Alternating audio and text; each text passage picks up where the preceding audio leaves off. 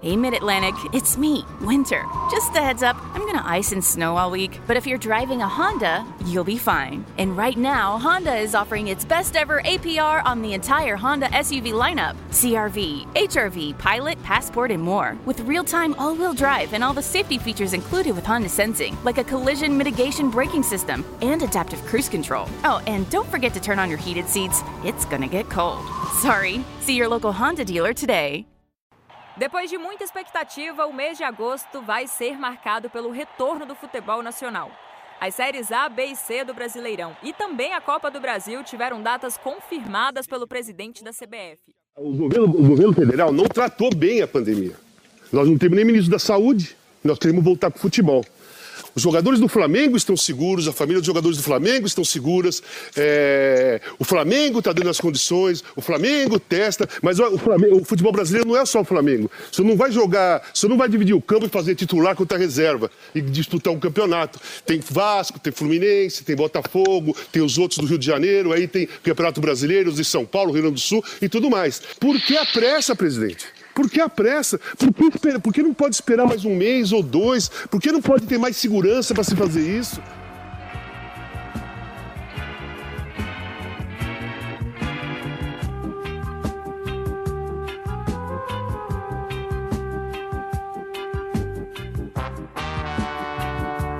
bom lusco-fusco para você, contra-atacante que nos ouve de qualquer hora e em qualquer lugar. O meu nome é Dora Escobar e eu tô aqui no topo da cadeira das apresentações desse programa hoje para trocar uma ideia com os meus queridos aqui, deixar meu meu co-apresentador fazer o papel de entrevistador hoje. Vou começar apresentando aqui pela minha esquerda Gabriel Paes, meu colega de jornalismo da PUC, produtor do Quebrando Tabu e apresentador desse podcast mesmo. Como é que você tá, Gabriel? Boa noite para você. Um bom lusco-fusco para você, Dorinha, pra galera que tá aqui na mesa e para todos os contra-atacantes que estão nos ouvindo. É um prazer estar aqui pela primeira vez na mesa, eu tô adorando essa brincadeira. Mais cedo, quando a gente estava se falando, o Gabriel comparou essa apresentação dele por mim como quando a vez que o Faustão resolveu ir na Ana Maria Braga e ser finalmente entrevistado, que nunca tinha acontecido na vida dele. É isso que vai acontecer hoje. Troca de, de cadeiras. E à esquerda da minha esquerda, Luquinhas, que é o nosso estreante da vez aqui no programa. Estreante ou você já veio alguma vez, Luquinhas? Agora eu posso estar falando. Já vim duas vezes, esse é meu hashtag agora. É que eu falto e aí eu perco a conta. Mas isso acontece em todas as coisas que eu faço na minha vida, então a culpa é minha, não é só não. E aí, Luquinhas, como você tá? Ansioso pro programa? Nossa, tô muito ansioso. Falar de Brasileirão, né? Tava com saudade. Não sei se é o momento certo para voltar, mas já que vai voltar, vamos falar aí, né? Vamos conversar. Exato, né? Se tá acontecendo, então vamos trocar uma ideia sobre, criticar o que tem que ser criticado e avisar o que tem que ser avisado aí pra galera tomar conta nesse momento, né? Último não convidado especial, mais especial de todos que já habitou esse programa, é, Gutinho, como é que você tá, meu querido? Que bom que você está de volta com a gente aqui na mesa. Muito bom poder contar com a sua nobre presença. É, é muito bom estar presente, fico feliz de estar aqui mais uma vez, com a nobre convidada que também está aí. Estamos aqui nessa realeza do contra-ataque, é, com grandes personalidades, e bora aí falar dessa volta tão famigerada e tão polêmica do futebol brasileiro. Então bora lá, trocar ideia com a nossa convidada, Mariana Spinelli, uma das maiores fãs do pão de queijo paulistano, uma rainha do carrinho torto, mais até do que eu, Gabriel. Vou ter que ceder aqui, eu posso ficar como primeira dama, princesa, qualquer um desses subtítulos aí, porque a rainha mesmo do carrinho torto é a Mariana. E jornalista estrela da ESPN agora, né, arrasando, falando sobre futebol feminino, falando sobre futebol de todo mundo, falando sobre futebol que acontece que não deveria acontecer ou que já começou a acontecer, mas também a gente não sabe se está acontecendo direito. É, boa noite, Mariana. Dora, depois que você falou isso do, do pão de queijo, a minha vontade é de encerrar a chamada. Falar muito obrigado pelo convite eu encerro aqui a minha participação. Foi ótimo. Mas vamos falar do futebol que, querendo ou não, voltou, né? Já voltou e agora o Campeonato Brasileiro vai voltar. E meu sotaque tá muito mineirês. Se vocês não entenderem, é porque eu tô em BH. Então, se tiver difícil, vocês dão um toque que eu tento falar de forma mais pausada. Não, tá perfeitamente compreensível. E essa ia ser justamente a minha primeira pergunta para você, Mary, porque voltamos, né? Querendo ou não, voltamos. E você acha que a galera vai cumprir ou está cumprindo os protocolos de segurança devidamente, pelo que você acompanha e pelo que você sabe do que é, sei lá, os hábitos ali, a rotina de um jogador de futebol? Você acha que a galera tá botando a mão na consciência e agindo como deveria ali nos bastidores? Ou você acha que tem motivo para ficar preocupado aí? Eu acho que assim, é, são duas conversas diferentes. Tipo, o futebol voltou. É óbvio que os clubes, principalmente os de elite, ele tem todo, eles têm todas a, né, a condição de fazer teste, de né, ter atendimento médico, ter esse acompanhamento. Né, Querendo ou não, o jogador ele fica, entre aspas, protegido pelo clube. Aí a gente tem que levantar duas questões. Pensando no futebol, como futebol brasileiro, não como os clubes. O nosso país está em clima para ter futebol, acho que é uma coisa antes dele voltar, a gente tem que pensar se a gente deveria estar falando sobre futebol nesse momento e por que, que esse futebol voltou dessa forma, sendo que na própria Europa espera, né, eles esperaram os casos diminuírem, enfim, para poder voltar é, com a bola rolando. No Brasil não aconteceu isso. Por quê? Acho que a gente pode falar sobre isso também. Mas já que voltou, eu acho que a gente tem que pensar muito mais nas pessoas que estão ao redor do que propriamente nos clubes. Porque, assim, o clube tem grana para fazer teste antes do jogo, depois do jogo, pré-jogo, não sei o quê. Agora, qual é a consciência desses jogadores? Eles estão saindo depois das partidas? Eles estão respeitando as normas e os protocolos? Como que está sendo feito de, de estado para estado? Times que têm menos é, condição financeira, está tendo uma atenção para isso? Como que vai ser essa questão da viagem? Todo mundo vai ter voo fretado? Eu acho que a gente tem que começar a botar nas problemáticas. No melhor dos mundos, beleza, time de futebol tem grana, ele faz os testes, está tudo certo. Mas a gente está falando do Brasil, né?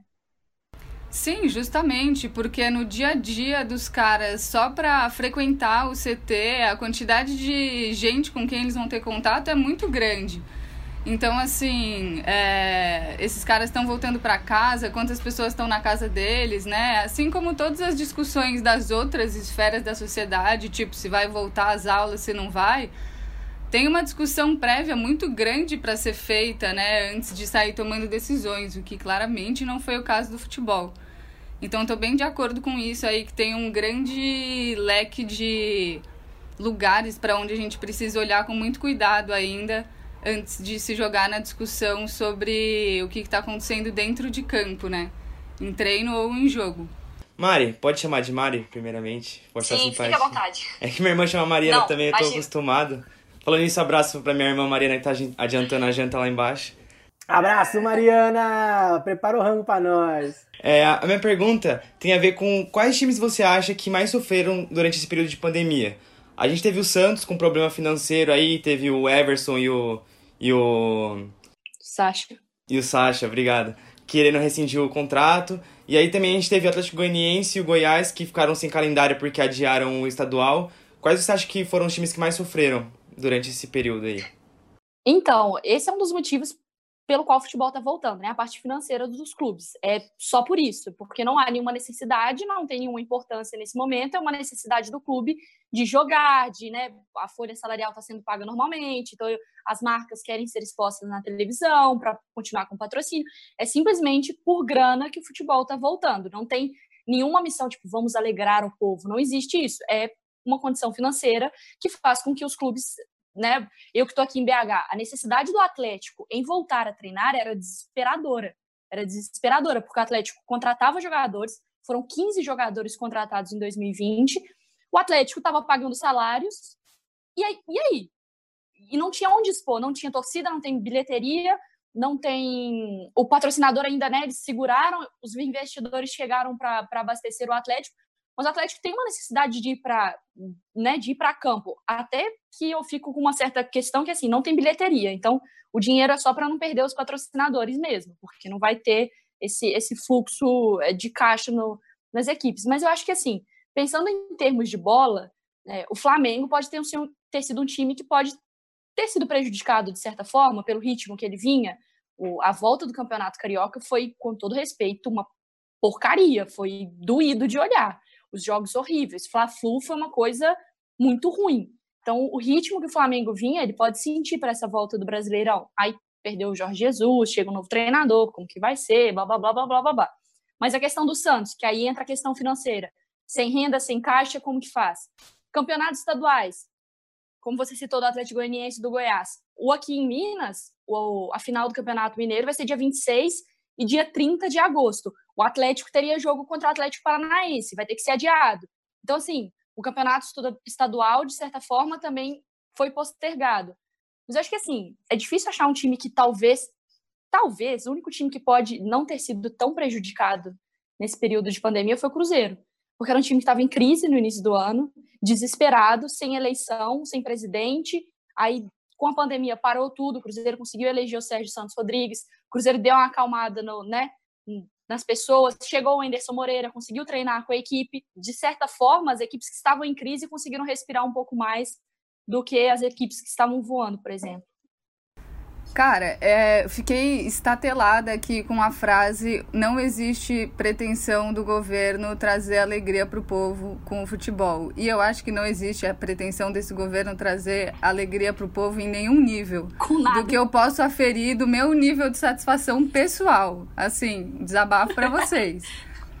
Mas é maravilhoso, é isso mesmo. E muita cara. gente, Dora, e muita gente fala assim: ah, né, ah, você, você cobre futebol e você é contra a volta do futebol, saca? Como se fosse uma. Sim, eu sou o Bolsonaro e eu estou definindo agora o que vai ou não vai acontecer no país. O futebol voltou, é meu emprego, eu trabalho isso, eu gosto de futebol. Mas isso não me impede, e vocês também que trabalham e cobrem e acompanham, não impede a gente de criticar. O futebol voltou, o show de bola, o futebol voltou. Ele deveria?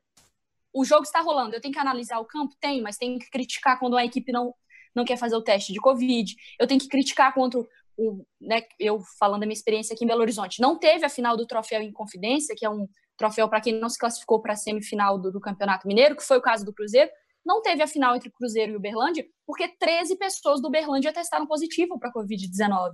Então, assim, precisava ter o troféu em confidência. Nessa, nesse auge da situação, era o troféu em confidência que precisava acontecer. Então, assim, eu comento o jogo, a gente comenta o futebol, mas a gente comenta tudo que está errado ao redor dele. E certo, né? Se existir. É, Mari, se permite aqui fazer uma provocação, é justamente isso que você falou de como o futebol, né? Que, que em condições o futebol está voltando. E para mim, eu, eu, sinto cada vez mais que o futebol, esse futebol da pandemia, ele se aproxima de um videogame, né? Ele se aproxima literalmente daquela vitrine esportiva, onde são atletas de alta performance, dando o seu melhor para as marcas que estão patrocinando. Aí eu faço duas provocações. Uma é em relação à, à transmissão, né? O que está sendo feito com toda essa visibilidade que o governo pretende? Se falava em, ah, a gente precisa liberar o futebol para tranquilizar o povo, por causa de saúde mental, para os maridos não baterem nas mulheres. Eu tenho amigos aqui que já se separaram, outros já bateram na mulher, outros batem nos filhos, estão enlouquecendo. Se colocar no futebol, pode ser que ajude em alguma coisa. Mas que trabalho de divulgação do SUS está tendo nos intervalos? Quais são as propagandas que estão sendo veiculadas durante a transmissão? Em vez de ter uma propaganda da, da cerveja que fala desculpe vizinhança, estimulando até um certo agito no bairro por causa do jogo, é, como você vê assim, essa, essa cortina de fumaça que está servindo o futebol para não falar da pandemia e criar esses casinhos, por exemplo, de ah, esse time aqui não fez teste, o outro não seguiu o protocolo? Eu acho que é total isso que você falou. Tipo assim, se o governo, pegando o exemplo da Europa, se os casos estão controlados, estão tratando da pandemia, estão né, se preocupando com o povo, os casos estão caindo, e aí um governo que já está completamente organizado, ele fala, o futebol vai voltar pelo bem da saúde mental, das pessoas e tal. Só que se você transporta isso para o Brasil, alguma pessoa em sã consciência acha que é isso que está acontecendo? Então, assim, né? Não preciso nem responder. É como se o governo estivesse assim: estou muito preocupado com o meu povo, então vou trazer o futebol. Se você está muito preocupado com o seu povo, você cuida do seu povo antes de deixar ele morrer. Não é tão difícil de, né, de raciocinar essa lógica. Então, comparar com a situação da Europa é o que deixa mais escancarado. A Europa voltou com o futebol quando as pessoas pararam de morrer, quando a coisa foi controlada, e aí o povo precisava de um respiro, e a gente sabe da importância social do futebol. Como que está sendo feita essa volta do futebol aqui? Que tipo de manifestação a gente está tendo dentro de campo? Eu vi aqui que o Hever, que era o capitão do Atlético no jogo contra o Patrocinense, ele entrou em campo de máscara, o capitão, dando exemplo. Então a gente precisa de mais dessas coisas, já que o futebol voltou e já que a gente sabe que não é com uma intenção né, de, de ajudar as pessoas, enfim, a mente das pessoas, é, o que, que os clubes também podem se responsabilizar em cima disso, sabe? Já que o governo não está fazendo, um clube, enquanto é, noção do, do, da importância dele para a sociedade, o que, que ele está fazendo? Você viu ali os jogadores do Grêmio com máscaras, o Renato Gaúcho, técnico já passou, o Renato Portaluppi já passou ali também de máscara. É um sinal de alerta né, que o Grêmio está emitindo para a precaução, para todos tomarem suas medidas e não só de não ir a lugar com aglomeração, e sim, a higiene é muito importante, lavar as mãos, tossir no antebraço, enfim. E eu falo ainda, se o brasileiro não, não tem medo de sair de casa, sabendo que vai morrer, que pode correr o risco de morrer, é, o futebol voltar, se ele não tá nem aí se ele vai morrer, ele vai fazer um churrasco com a galera. Ele vai juntar dois amigos, vai ver o, o Corinthians e Palmeiras. Ele vai juntar para ver Galo e Flamengo. Vai fazer um, um sítio, vai fazer uma festa.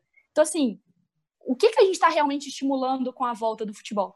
Eu sou total a, a, favor da volta do futebol se a gente também estivesse é, preocupado com a vida da nossa população. Como as duas coisas estão caminhando separado, aí a gente tem que analisar as coisas separadamente também. Ô Mari, é, a minha pergunta é o seguinte: nós fizemos uma pauta, né? O Henrique e a Sofia lideraram a pauta é, sobre a ausência de torcida no, no estádio, né? E se isso implicava um favoritismo para os times visitantes que agora não vão ser afrontados pela torcida local no estádio, principalmente aqui no Brasil, que a gente lida com torcida única. Então isso é uma vantagem muito grande. Você às vezes entra em campo sem ter o seu torcedor ali para te apoiar. Dessa vez todo mundo entra em campo. Então eu queria perguntar duas coisas. A primeira é se a falta de torcida pode atrapalhar os clubes, sejam mandantes, sejam visitantes, e como é que nós, torcedores que estamos em casa, principalmente nós que condenamos a volta do futebol, devemos nos portar. Porque é, é isso, é, a gente não quer que volte, mas ao mesmo tempo voltou, e aí, a gente não vai torcer? Amanhã tem final do Paulista, né? Você que está ouvindo esse programa agora, já foi a final, já sabemos o campeão, já foi inclusive a primeira rodada. Como é que ficam essas coisas? Pois é, eu, eu conversei hoje com o Fabinho, o volante do, do Ceará, que ele falou exatamente sobre isso, ganhou a Copa do Nordeste, não sei o quê. E ele falou, Maria, é muito estranho você ganhar um título, por exemplo, sem torcida, porque primeiro não tem a menor graça. O Natan do Galo falou isso para mim, eu comemoro o gol, vou para onde?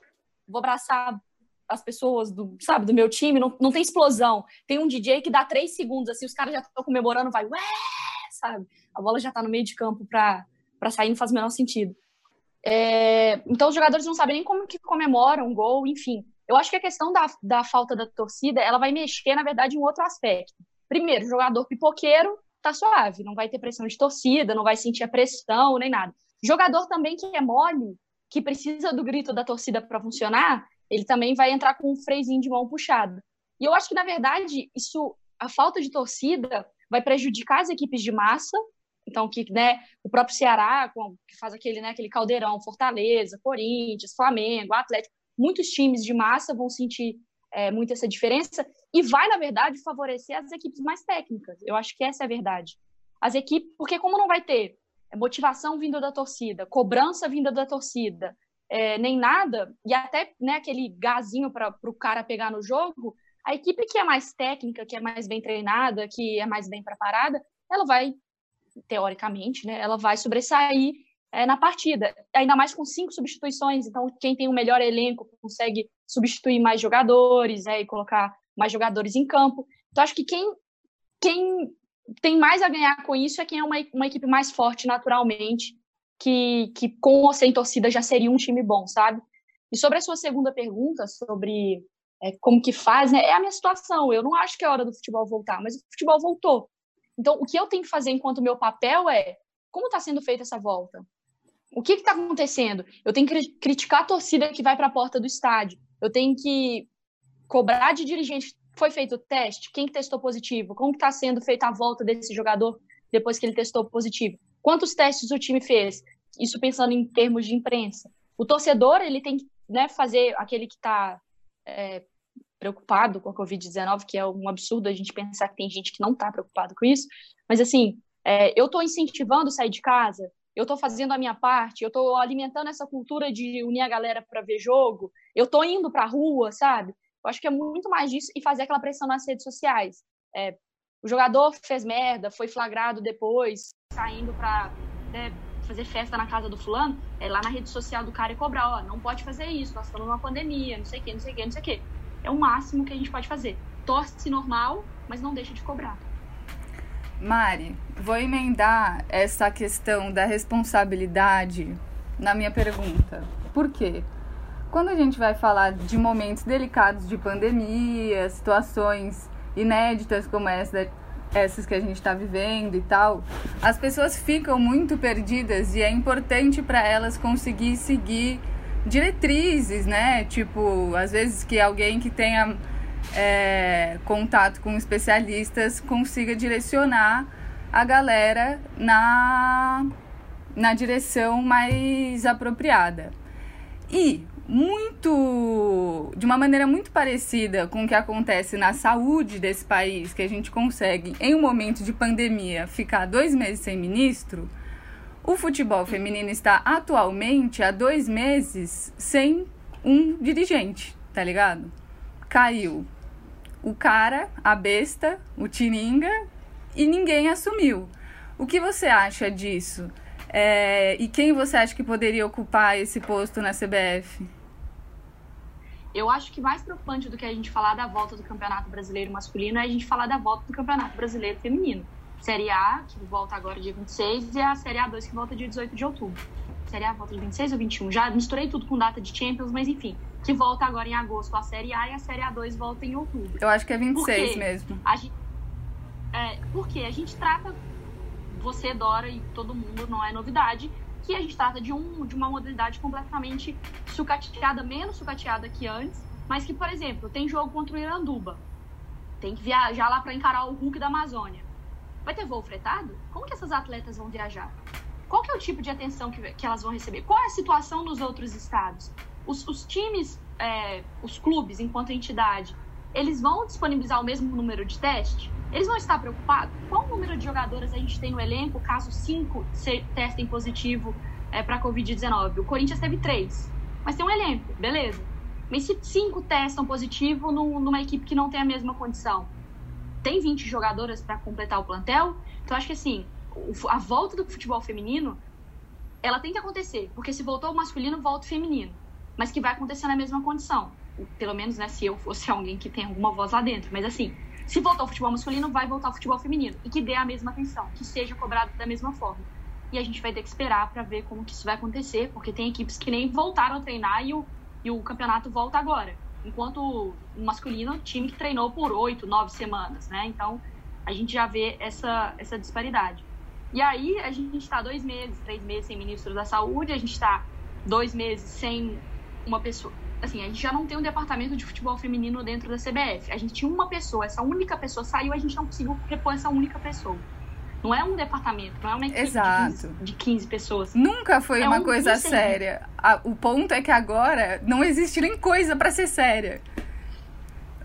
Assim, para mim, a, o, o, melhor nome para assumir é a Aline Pellegrino. Não é novidade nenhuma. Eu sou fã da Peleu, que ela faz com a Federação Paulista de Futebol é, é realmente uma aula para o futebol feminino, porque ela, ela tem o pé no chão, sabe? Esse é o ponto. Para a gente trabalhar o futebol feminino como um produto, seja no clube, na federação, na confederação, na Comembol, a gente precisa planejar. A gente precisa saber o que a gente quer, onde a gente quer chegar. A hora que a gente souber onde a gente quer chegar, a gente vai ver que caminho que a gente vai trilhar. E para construir isso, passa por investimento. Você não vai conseguir construir um produto, porque quando a gente fala produto, parece que pronto, está pronto. Ah, o produto futebol feminino está pronto? Não. A gente tem condição de fazer isso? Não tem. Então, como é que a gente vai entregar alguma coisa minimamente de qualidade com menos investimento? Dá para fazer. Dá para fazer, porque é o que a, federação vem fazendo, seja através da lei de incentivo, subindo esse sarrafo, e aí você começa a, a, a esses outros players, né? Os patrocinadores começam a vir. É, ela em, em, nesses, nesses painéis, né, essas reuniões via Zoom que tá rolando agora, é, ela fala, é, Summit, Summit de home office, ela fala muito, tipo, ah, do ano passado a Globo queria comprar as fases de mata-mata do, do Paulistão para passar no Sport TV e eu neguei, porque eu não quero expor numa TV a nível nacional algo que eu não acho que meu produto ainda está preparado. Eu vou transmitir só a final porque a final tá num nível bacana, a final vai ter um estádio cheio, a final vai ser no Morumbi, vai ser na, na Arena do Corinthians, vai ser com estádio cheio. Elas têm essa noção, sabe, de não querer dar um. Vamos vender o campeonato inteiro, para dar margem pra mala falar, esse jogo é uma merda, não sei o quê, sem analisar todas as variáveis que envolvem o futebol feminino, sabe? Então, eu acho que precisa ser é, uma mulher, não porque ai, tem que ser alguém competente, igualdade, pipipipopopó. Porque a gente sabe que não é assim que funciona. A gente tem que dar oportunidade para as mulheres ocuparem esses cargos, alguém que já tenha vivido da modalidade, e eu penso na Pelé, mas a Federação Paulista, a Federação do Rio, a FERJ, tem pessoas muito muito engajadas com o futebol feminino, que né, participaram de várias palestras assim, que basta ter um cuidadozinho, que eu acho que tem bastante nome aí para ocupar o cargo. Até que, né, não que tem, foi feito não foi uma coisa muito surreal, né? Então acho que não é difícil de superar o que foi feito na CBF até então. Não, justamente. É, eu acho que a gente deveria fazer uma vinheta para todas as vezes que eu faço um momento de ódio a Aline Pellegrino nesse programa, que é sempre que eu tenho oportunidade. A gente coloca uma musiquinha para ela, vamos ficando com essa ideia, vamos jogando esse nome no ar. Gutinho, quer fazer a sua pergunta? Eu quero e, e, tem a ver, porque é sobre descentralização do, da gestão do futebol, né? Que é isso que a Mari falou da diferença do, brasileiro, do Brasileirão para as regiões.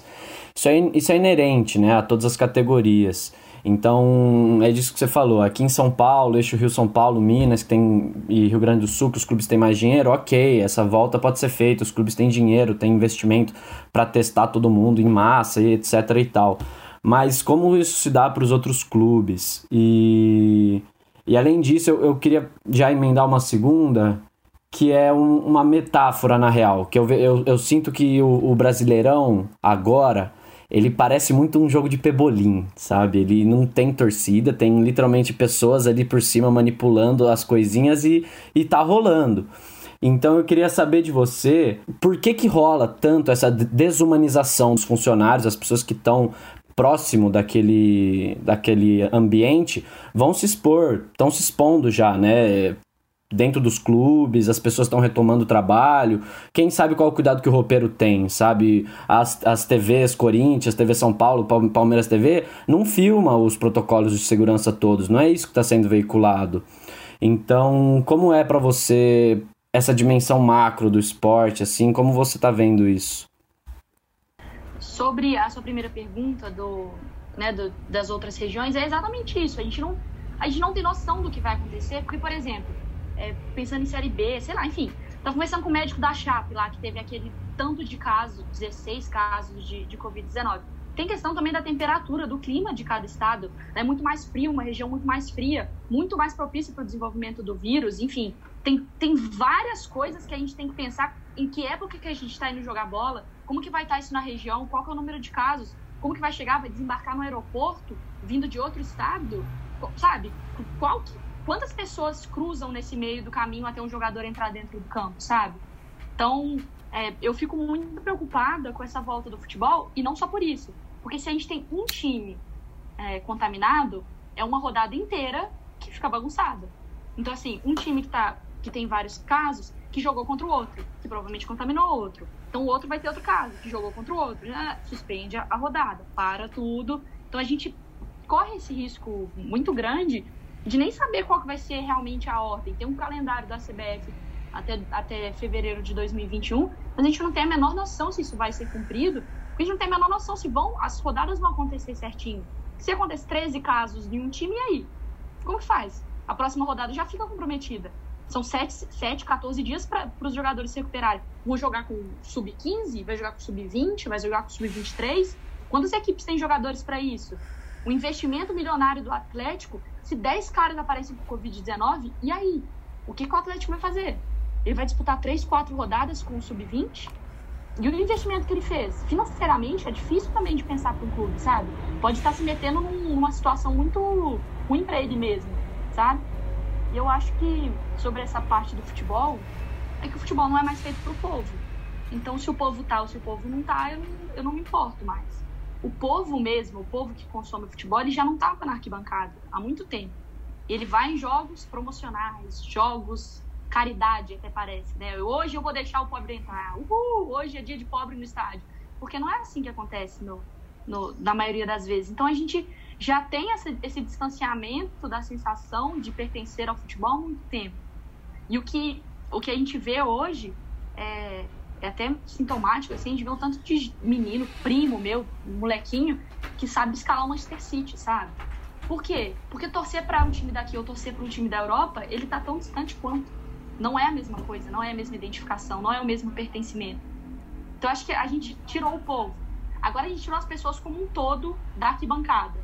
Por uma força maior, óbvio, mas a gente, né, aos poucos está tirando as pessoas da arquibancada, elitizando, menos torcedores têm condição, então menos pessoas estão indo pro, pro, pro estádio. Aí a gente volta o futebol em uma época de pandemia. Qual, qual é a condição que esses roupeiros, preparadores físicos, enfim, assistentes, X pessoas que envolvem o futebol, qual o cuidado que tem com eles? Qual a consciência que eles mesmos têm? Porque, assim, é, a gente tem um governo e uma, uma população muito ignorante. Então, talvez nem a, a autorreflexão de, cara, que eu nem devia estar aqui existe, sabe? O roupeiro, às vezes, ele não consegue nem falar assim, meu Deus do céu, o que está acontecendo? Ou ele consegue e fala, meu Deus, é meu emprego. E aí a gente leva isso para outras esferas do que está acontecendo no Brasil, sabe? É, eu vou só emendar aqui um comentário também que. Poxa, pensando nessa questão da torcida, assim, agora a gente tá vendo que os clubes estão investindo em bandeirão, né, pra ocupar de algum jeito a, a arquibancada. O Corinthians passou vergonha no, no, primeiro derby, ficou ridículo. Imprimiram uma faixa ali com os rostos dos torcedores, nem aparecia. Aí depois encheu de bandeirão com as organizadas. No, no jogo agora da Champions, o Manchester City também basicamente selou o estádio, né? São impressões gigantescas. Na NBA tá tendo uma torcida virtual reativa. É, o São Paulo fez aqueles papelão lá, que eu achei engraçadíssimo que o papelão assistiu o Corinthians jogar. E é aquilo, né? Tá no papelão quem tem dinheiro, então o povo tá por fora. E esse relato que você conta do seu, dos seus primos, sabendo escalar o Manchester City Decor, eu fui pra Zona Norte esses dias de carro, totalmente, né, de máscara, etc e tal, e passei na frente de, um, de uma quadrinha meu, uns 15 moleque lá jogando, todo mundo sem máscara, que se foda. Isso, isso é reflexo da volta do Brasileirão, né? A ânsia pelo futebol e querer jogar. E aí você vai ver a camiseta que eles estavam, é Juventus, é Barcelona, Paris Saint-Germain. Então, é, é, isso, tá, tá desconectando o, o esporte brasileiro do, do povo, literalmente, e transformando num mais num gatilho as, das pessoas se comportarem mal durante a pandemia que qualquer outra coisa. E, e, tipo assim, é, eu trabalho num canal em que o, o esporte, o futebol internacional é muito forte. Então, a gente fica feliz de estar sendo democratizado, é essa a ideia. Só que é muito triste quando a gente para pra pensar que assistir o Manchester City ou assistir o A, B ou C da série, da série A, da série B, da...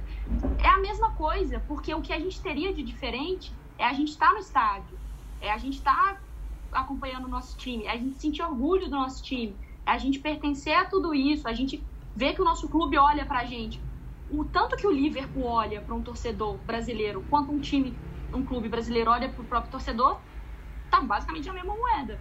Porque ele está presente na, na, rede social com o perfil em português, ele publica tudo nas redes sociais e você não vai no jogo de um dos dois. Não tem diferença nenhuma você torcer. Entendeu? Então, assim, é, o futebol brasileiro ele poderia ser um, um criador dessa paixão, que era, que era no passado, você desenvolve a torcida e você faz o seu povo se sentir pertencente do esporte, e depois você fica com aquela sensação de, pô, meu, meu jogador tá jogando lá no Manchester City, meu jogador tá jogando lá no, na Juventus, meu jogador tá jogando lá no na Roma, no, enfim, tanto faz. Mas não, hoje é um ou outro, hoje você pode escolher, porque não, não tem uma diferença na relação mais. Eu acho que quando a gente pensa no futebol, pelo menos eu, eu olho o futebol de uma forma muito bonita, sabe? No esporte como, como né, uma coisa. Que eu queria tanto estar tá feliz de estar tá assistindo futebol, sabe? De estar, tá, tipo, um momento, a gente usando o esporte como meio de educar as pessoas. A gente está usando o esporte como meio de salvar vidas. Mas nem isso a gente tem mais. Eu fico muito orgulhosa quando vendo meu time fazendo uma campanha contra racismo e falo, caralho, mano, é isso, vamos! sabe? Yes, futebol tá entendendo o que ele tem que fazer. Mas aí depois passa, sabe? Não, não é uma coisa recorrente. Aí você tem um futebol só pela prática de 11 caras jogando bola e, e vai esvaziando muito a ideia do que é ser o futebol, sabe? É porque na verdade virou uma empresa. Então é dinheiro, lucro, título. Dinheiro, lucro, título. Dinheiro, e uma coisa vai girando a outra. E a parte humana da coisa acho que a gente está perdendo. Que bonito. Gabriel tá emocionado. Não, eu acho, tô achando sensacional esse papo. É, mas infelizmente eu acho que a gente precisa também falar é, do, do, jogo em si, é, porque enfim, é o que a gente comentou, né? Apesar de não concordarmos, estamos todos ansiosos. Então, o que, que a gente pode esperar desse campeonato? Qual empresa, digo, digo, clube, qual clube é que vai despontar? Qual clube tem chance de ser campeão? Qual clube tem chance de ser rebaixado? Que a gente costuma dizer que o Campeonato Brasileiro não tem favorito, né? Mas eu acho que mais do que nunca, esse ano tem favorito. Se não tem um favorito, tem clubes automaticamente excluídos da disputa, que não vão conseguir chegar ao título, e alguns clubes que entram virtualmente rebaixados. É, dessa questão dentro do campo, quem você acha que leva melhor e quem você acha que vai embora para a Série B, assim como o Cruzeiro? Então, é exatamente isso que eu falei. Eu sou a pior pessoa do planeta Terra. Se você tiver que escolher uma pessoa ruim para palpite, sou eu. Então, vocês foram premiados. Porque ano passado eu tive que falar quem ia ser o campeão brasileiro. E aí eu botei quem? O Cruzeiro. Olha a merda que deu no Mas eu acho que todo mundo apostava no Cruzeiro.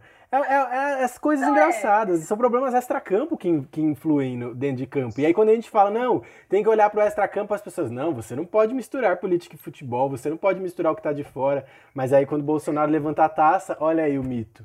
Então, sabe, não, vai tomar no cu todo mundo. Tava... Não, o Cruzeiro no início do ano tava... tinha ganhado o Campeonato Mineiro, estava bem na Libertadores, o Cruzeiro estava classificado. De repente, aconteceu uma coisa que o universo deve ter falado assim: a Mariana apostou no Cruzeiro para ser campeão, é a hora da gente agir nessa merda. Virou tudo. Então, assim, é... hoje é óbvio que o time a ser batido é o Flamengo por N motivos, que é pelo que ele apresentou no ano passado, por toda a estrutura, pelo tamanho do elenco. Estava hoje vendo ali no Futebol na Veia da, da ESPN, comparando os elencos, né? Que, ah, o Atlético é um dos favoritos a conquistar o título. Pô, mas você tem um Gabigol como centroavante, o Atlético você tem um Marrone improvisado. Aí sai o Gabigol, entra o Pedro, sabe? Em, em, termos de potencial, não tem como você não falar que o Flamengo é o principal time a ser batido.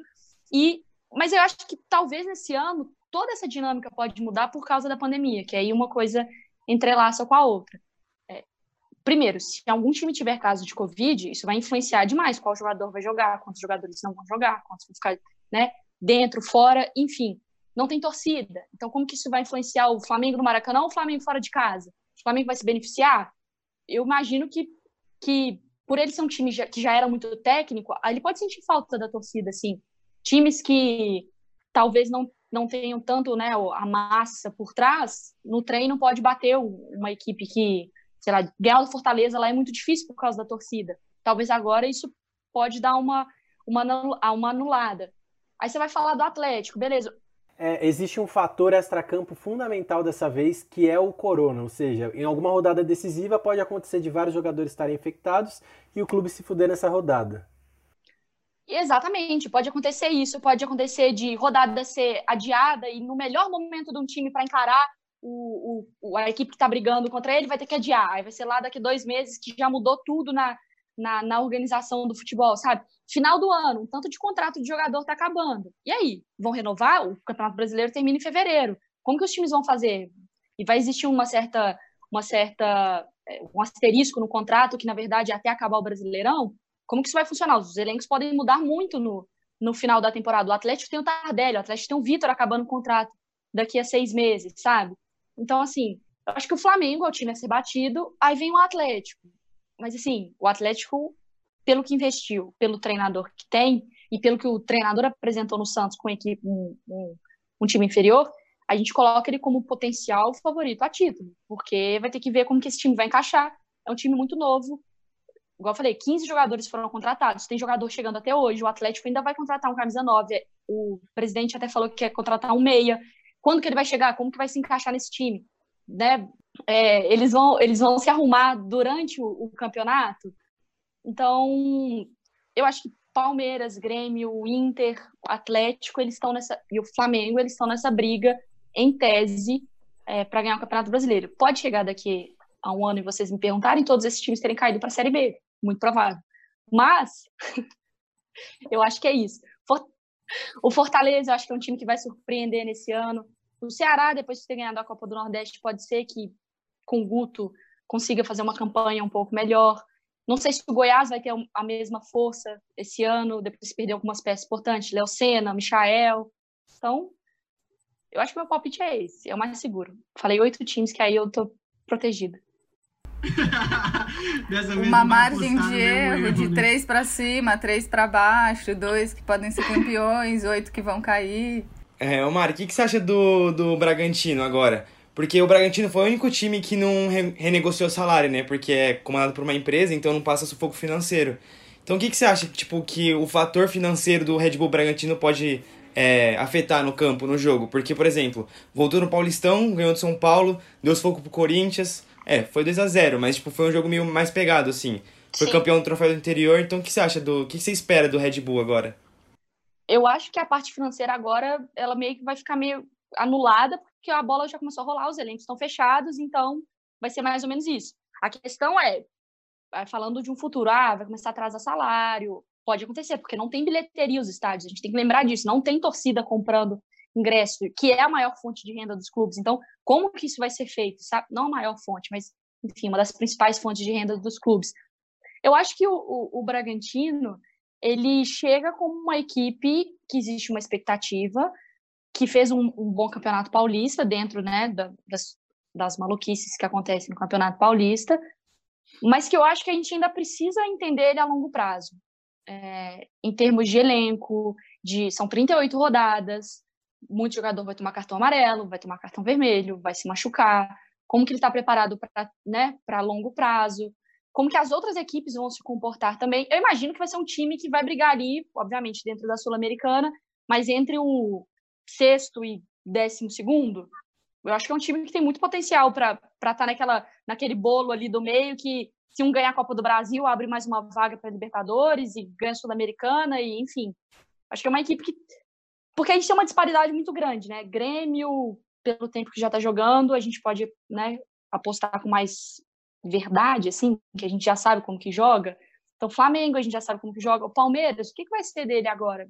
Sim, Dudu, né? O, a gente já sabe quem foi o campeão paulista, mas nesse momento o que a gente assistiu foi horrível.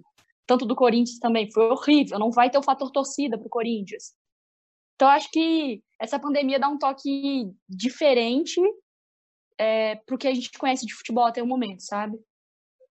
É, eu acho que eu assim, de pergunta mesmo, acho que teria uma última, assim, Mari, que é o seguinte: o que você vê, assim, de futuro para as transmissões e para o conteúdo que vai ser gerado para o futebol com essa experiência da pandemia? Você acha que o futebol ele vai se tornar algo espetaculoso para além da televisão? Você acha que os clubes vão investir mais nas próprias transmissões de direitos de imagem para tentar uma independência da televisão? eu acho que esse, esse, né, com tudo que já tinha acontecido de pandemia, que tem acontecido de pandemia, enfim, ainda tem a questão da transmissão. Eu confesso que é, é um assunto muito delicado para eu tocar, e eu nem sei se eu tenho uma opinião muito formada, mas eu acho que a televisão hoje no Brasil, em termos até de democratização, a gente não pode é, negar a importância e que eu acho que o futebol tem que estar na, na televisão exatamente por aquele ponto. A gente já tira as pessoas do estádio, a gente já tira ela da TV a cabo, agora ela tem que ter internet, tem que saber o que é um YouTube, ela tem que saber. Acho que é muita informação. Mas eu, o que eu, o que eu tô vendo é que pelo menos os clubes estão entendendo a importância do conteúdo próprio, não necessariamente sendo a única fonte de informação, que eu acho isso errado. Assim, o jogo do Flamengo lá com o Jorge Jesus, ninguém perguntou se o Jorge Jesus ia ficar ou ia sair. Então, o jornalismo ele precisa estar presente. Mas eu acho que, por exemplo, os clubes entendendo a importância de ter uma boa filmagem do treino, de ter uma qualidade de é, pós-jogo interessante, de fornecer essas sonoras, de fornecer a coisa em HD, sabe? Eu acho que dá uma noção de como o futebol não pode. Porque antigamente era isso, os caras vão lá, jogam bola, beijo, tchau.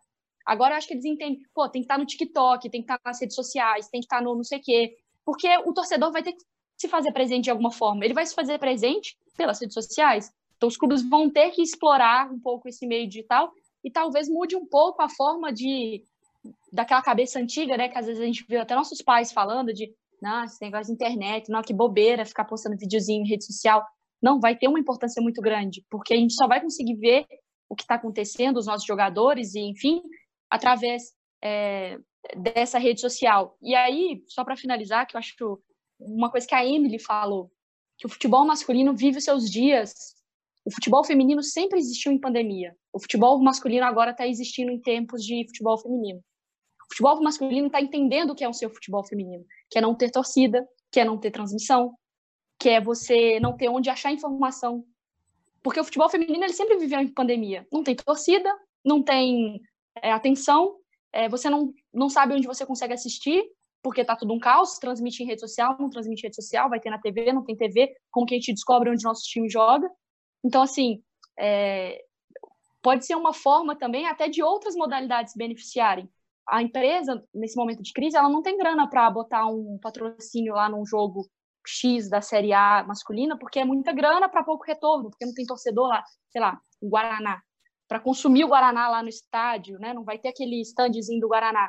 Então ele pode patrocinar o futebol feminino, que é muito mais barato e querendo ou não, está na mesma situação. Não tem torcida, não tem o, o, o né, o mesmo a mesmo mesmo clima e talvez o futebol feminino pode se beneficiar desse momento, sabe? Então eu acho que agora com a volta do futebol a gente pode pensar até o futebol como um todo nesse país, aprendendo a se reinventar. O masculino entendendo a força do digital e da sua torcida e dessa coisa, e o futebol masculino entendendo o que é ser futebol feminino, e as marcas correndo atrás do futebol feminino para não fugirem, não saírem do seu meio esportivo. Eu não acredito que o futebol feminino vá sofrer é, com a pandemia. É claro, é claro que adaptações elas vão acontecer, e eu acho que a palavra é essa. Mas o futebol está acostumado a viver em pandemia. Nós vivemos em pandemia há muitos anos. Então, é, é adaptação, é mais uma adaptação para que a gente possa dar continuidade no nosso trabalho. Maravilha! A gente vai ter que voltar nesse papo daqui a quatro anos para ver se tudo mudou, se as pessoas conseguiram se reorganizar, distribuir melhor a sua renda. Eu acho que é possível, velho. Eu acho que a hora do caos é a hora que as coisas se reformam mesmo. E é, um, é terrível que seja assim, que as pessoas precisem mesmo se sentir é, nesse tipo de perrengue para mudar algumas concepções, né? Mas vamos com fé que esse tipo de mudança vai acontecer, que muitas marcas de fato prestem atenção no futebol feminino, velho. Eu acho que é possível. Mas agora que são vários minutos passados aqui da nossa conversa, de fato eu vou chegar na hora de cobrar de todos vocês que se lembrem de algo que assistiram, de algo que viram, que leram, que ouviram alguém falar e ficaram com vontade de conhecer mais, que é o momento da nossa dica cultural aqui do programa.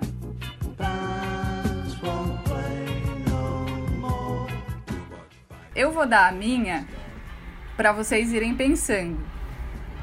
E depois eu vou chamar o Gabriel e faço a ordem da rodinha igual eu fiz no começo. Então vamos lá. A minha dica de hoje é um podcast também, que se você já estiver aqui no Spotify, você já vai na barra de busca e pesquisa Piratas do Mangue, que é um podcast de um parceiro nosso que começou aqui no, no Contra-Ataque desde o dia 01, que é o Thiago Félix. E ele tá com um projeto independente de quadrinhos e conteúdos de ficção científica, já escreveu quadrinho de futebol também, ilustrações maravilhosas, os caras fazem um trampo fino e estão começando agora o podcast. Então, dá uma atenção, vai lá, ouve, escuta as histórias e é nós. Gabri, dica cultural. Curto, grosso e direto. Assistam Acompanhe o perfil de Walter Casagrande Júnior no Instagram. Esse homem é maravilhoso. Esse homem também condena a volta do futebol, mas esse homem também torce. Ele entende o que a gente está passando. A minha pergunta foi porque eu imagino eu conversando com o Casão como é que a gente ia se portar. Ontem teve live com o Cássio Escapim, que é o famoso Nino do Castelo Ratimbum. Maravilhoso, assistam e é isso. Augusto, pensou em alguma coisa para compartilhar aí com a gente?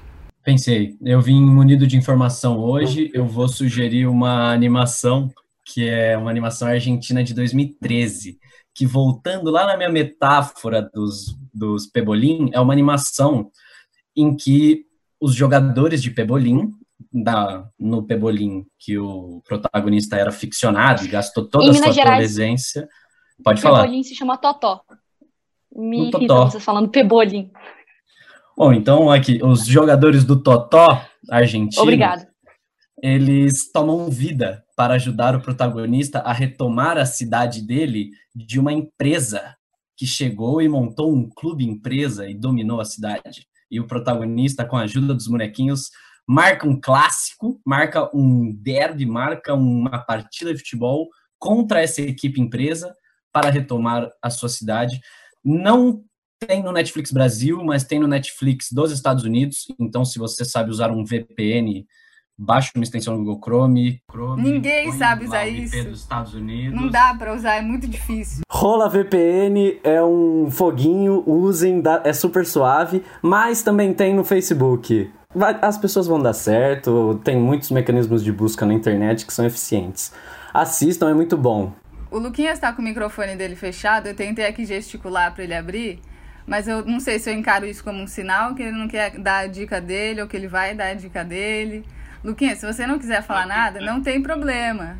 Não, tá, tá aqui já. A minha dica cultural não tem muito a ver com futebol, mas é a participação do Emicida no, no Roda Viva, que foi semana passada, mas eu acho essencial para todo mundo aí. E só mais uma, assim, pra homenagem a Mari até, é um rapper de Minas Gerais. Se quiser ouvir Jonga, ouça Jonga atleticano também. Galo doido. Jonga é muito bom, ouçam aí. Fazendo um comentário, é a segunda vez em que temos uma dica cultural. Escutem Jonga. Então, escutem Jonga. Escutem Jonga. Escutem sempre o Jonga. Antes de dormir. E depois quando vocês acordarem também. Mariana, pensou na sua dica? Pensei em duas. Uma tem a ver com futebol e outra não tem. Então vou começar com a que não tem. Tem na Netflix Brasil, que se chama Pose, uma série que fala sobre a realidade de mulheres trans negras é, nos Estados Unidos nos anos 80, 90. Então, toda a questão do tabu com AIDS, com a realidade delas mesmas de, né, de serem aceitas na, na, na sociedade, enfim, numa época muito mais, né, muito pior do que a gente vive hoje. Eu acho que a gente começa, para quem às vezes tem uma certa resistência, para não dizer preconceito, é, a gente consegue gostar dessas personagens e para quem tem a mente tão fechada, eu fiz minha mãe assistir. E foi um resultado muito legal de começar a mudar o pensamento, sabe? Ah, eu vou fazer uma campanha de Dia dos Pais. Mariana, não vou colocar bigode, porque nem todos os pais são homens. Tem mulheres trans, tem não sei o quê, tem homens trans, tem mulher, sabe? Uma coisa que eu nunca escutei minha mãe falando, eu falei, gente, o que, é isso que aconteceu? Então, assim, tem um, um papel lúdico para você entender a realidade e a gente parar de ser babaca. E a minha segunda dica é não sei quando esse podcast vai para o ar, mas em setembro volta a Women's Super League, mais conhecido como Campeonato Inglês Feminino, e ele é transmitido de graça por um aplicativo que chama The FA Player. FA Player. Você baixa e tá lá, você pode assistir Chelsea, Arsenal, Liverpool, Tottenham, todos os times, Manchester City, tá todo mundo lá. E aí vai voltar é de graça, dá para você jogar na TV também para assistir, e é isso. Muito que bem. Para a gente finalizar aqui, só tem que rezar o nosso Pai Nosso antes de todo mundo estar tá liberado para ir dormir, que é o famoso agradecimento ao nosso Senhor Bispo, o Papai Fundasp, que nos deposita o nosso tão querido patrocínio e oferecimento desse programa. Então, muito obrigado, Fundasp, por nos apoiar e oferecer esse programa. E o meu mais sincero boa noite e se cuidem todos vocês.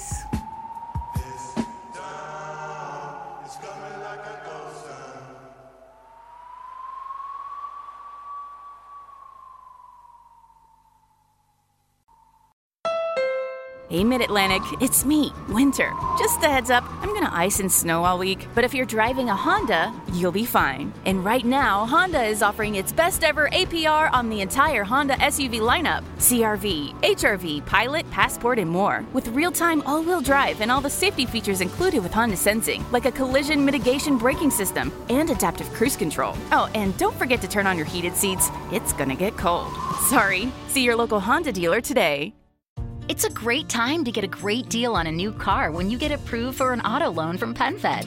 Our powered by True Car rates are as low as 1.39% APR on new vehicles. Finance for a longer term to lower your monthly bill. Plus, take up to 60 days to schedule your first payment. Join PenFed and together we'll keep you moving forward. Anyone can apply. Visit penfed.org/auto or call 1-800-247-5626. To receive any advertised product, you must become a member of PenFed, insured by NCUA.